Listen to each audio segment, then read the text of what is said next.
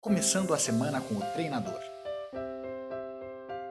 Esse final de semana eu vi o jogo do Minnesota Vikings contra o New Orleans Saints pelos playoffs da NFL.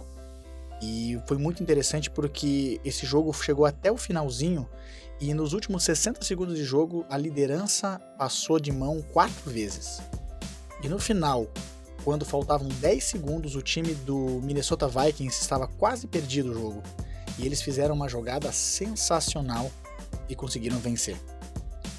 É interessante porque muita coisa tinha que dar certo para que eles pudessem vencer o jogo. Desde as coisas certas que eles tinham que fazer, até as coisas erradas que o adversário deveria é, fazer também. E por algum motivo tudo sincronizou para que desse certo e eles ganhassem a partida.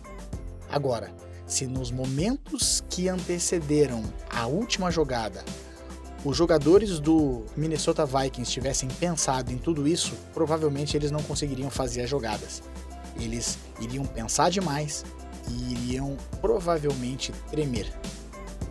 O que, que faz com que o atleta consiga desempenhar o seu papel nos últimos segundos de jogo naquele momento mais importante? É porque eles executam alguma coisa que já está bem treinada. Eles não param para pensar. Se eles pensam, eles erram. Eles simplesmente fizeram.